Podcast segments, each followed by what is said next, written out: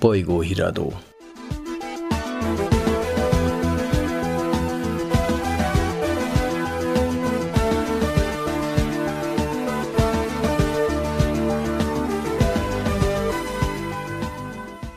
Köszöntöm hallgatóinkat! Para Péter vagyok. Bolygóhíradónkban szó lesz a pénteken Pekingben elkezdődött téli olimpiáról, amint több állam vezetője tiltakozásképpen nem vett részt. Kivéve többek között Vladimir Putyint. Beszélünk a jelenleg Afganisztán uraló tálibok norvégiai látogatásáról is, valamint érintjük miniszterelnökünk eheti moszkvai vizitjét.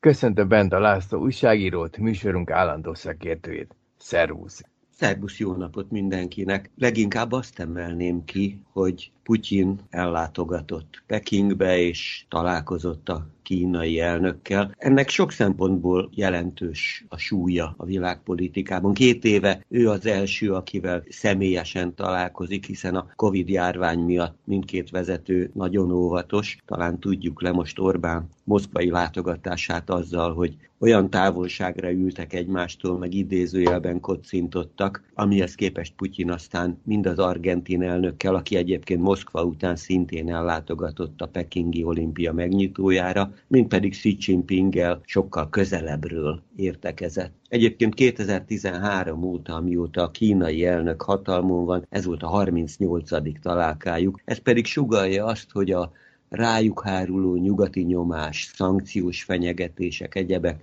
mennyivel közelebbre hozza egymással ezt a két nagy hatalmat, vagy két keleti hatalmat. Putyin azzal szállt le péntek reggel a pekingi repülőtéren, hogy hozott magával 15 szerződés tervezetet, köztük egy olyan földgáz egyezményt, ami további 10 milliárddal bővítené az Oroszországból Kínába irányuló földgáz szállításokat, hiszen tudni kell, hogy Oroszország az egyik legnagyobb földgáz kitermelő, illetve nem csak földgáz, földgáz és kőolaj kitermelő, Kína pedig a világ legnagyobb fogyasztója e tekintetben. Úgyhogy ez ennyiben mindenképpen izgalmas volt, és megelőzte tulajdonképpen az olimpia megnyitását, ami szintén péntekre esett. Hozzáteszem, hogy Putyin gépe mellett több más komoly protokollgépet is megfigyelhettek a pekingi repülőtéren, hiszen tízegy néhány külföldi elnök vett részt. Hozzáteszem, hogy nem csak ilyen illiberálisnak mondott meglehetősen autokratikus rendszer képviselői, bár például mind az öt szovjet, ex-szovjet vagy poszt-szovjet közép-ázsiai köztársaság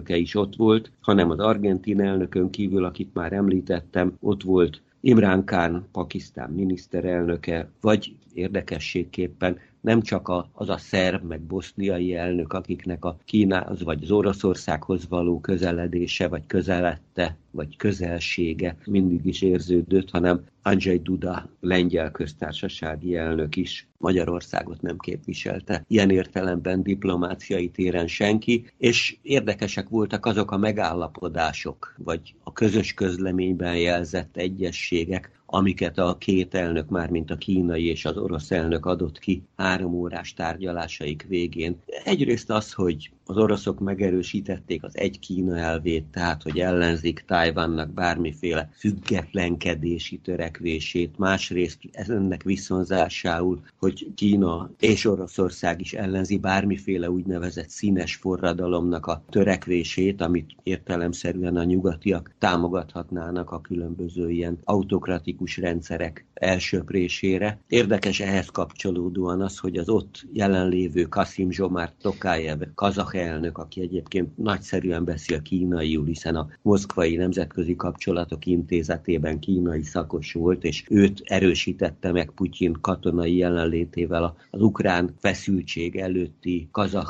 balhék idején, meghívta szeptemberre Xi Jinping elnököt Kazaksztánba, aki elfogadta a meghívást. Hát kérdés, hogy mindezt a Covid járvány lehetővé teszi ezt. Közzétették azt is, hogy ellenzik továbbra is azt, hogy a nyugati hatalmak a demokrácia demokrácia birtoklásának egyedüli urai lehetnének, hogy monopolizálják a demokrácia birtoklását szerintük. Nekik is van, csak másfajta, és azt is hozzátették, hogy ne politizálják át az olimpiát. Itt persze a nyugati hatalmak által kezdeményezett diplomáciai bolykotra utalt, ami azt sejteti, hogy nyugati politikusok, kormányzati képviselők nem vettek részt az olimpia egyébként nagyon látványos és ünnepélyes megnyitásán. De ugyanakkor a másik fél pedig azt hánytorgatta föl, mondhatnád, hogy a kákán is csomót keresve, hogy nagyon óva intették a különböző a pekingi olimpián jelenlévő sportolókat, hogy tartózkodjanak bármiféle politizálástól, hiszen a kínai törvények nagyon szigorúan lesújtanának erre. És azt is hozzá kell tenni, hogy mindez a Covid járvány idején zajlik, már mint a téli olimpia. Peking az első város, amely nyári olimpia után télit is rendezhet, és sajátos módon egybeesik a távol-keleti holdúj év ünneplésével.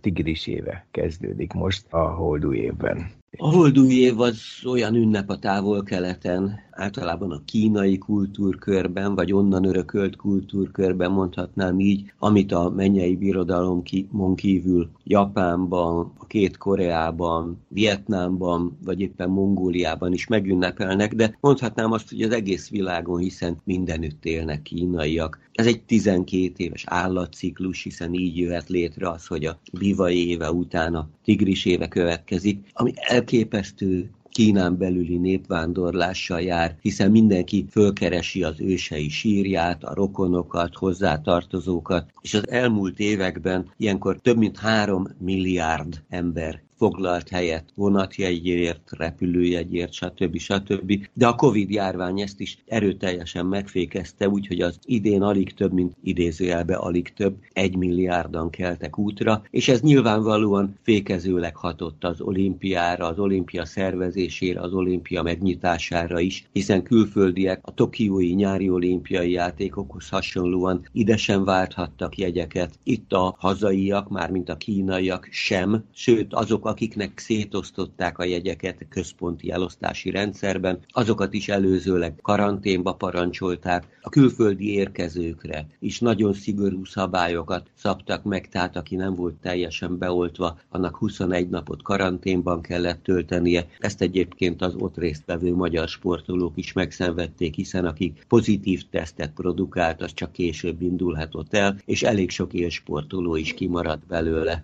Térjünk át Afganisztára, pontosabban a jelenlegi tálib hatalom képviselői Norvégiába mentek egy kis pénzért. Mondjuk ez nagyon durván erősen leegyszerűsített, a végtére is erről van szó. Amióta a tálibok egész Afganisztánt, vagy csak nem egész Afganisztánt hatalmuk alá kerítették, augusztus közepén puskalövés nélkül Kabult is bevették, azóta nagyon erős gazdasági nyomás hárul rájuk, részint a nyugat részéről, akik már a második tálib rémuralom, ha mondhatom így idejére, nagyon komoly szankciókat vezettek be, befagyasztották az Amerikában tartott az afgán központ központi banknak jó 9 hmm. milliárd dollárra becsült kintlevőségeit. Afganisztán amúgy is évtizedek óta a legnagyobb asszály sújtja, tehát még az ENSZ is fölhívta rá a figyelmet, hogy a legjelentősebb humanitárius válság, tehát így halál fenyeget több mint 4 millió embert az idén, hogyha nem kapják meg azokat a humanitárius segélyeket, amire szó szerint égetően szüksége lehet ennek az országnak, aminek olyan kihatásai lehetnek, hosszú távon, hogy már is a két legnagyobb szomszédos országban, Pakisztánban és Iránban, csak úgy, mint az afganisztáni szovjet jelenlét idején megszaporodtak a menekültek. Hozzáteszem, hogy az északról Afganisztánnal határos poszt-szovjet köztársaságok is időlegesen többször is lezárták a határukat. Ők egyrészt az iszlám befolyás terjedésétől, a kábítószerkereskedelem fölfutásától tartanak, és ez a menekült áradat hosszabb távon, vagy indirekt módon akár bennünket is fenyegethet. Ezért a táliboknak nyilvánvalóan nagyon nagy szükségük van arra, hogy a külföldi humanitárius segélyek meginduljanak, hogy kiolvasszák a befagyasztott államvagyont, hogy egyáltalán valami módon újraindíthassák azt a gazdaságot, ami augusztus közepe óta az amúgy is, hát majd, hogy nem feudális állapotokat örökölt Afganisztán sújtja. Bolygóhíradónkban Benda Lászlót hallhattuk.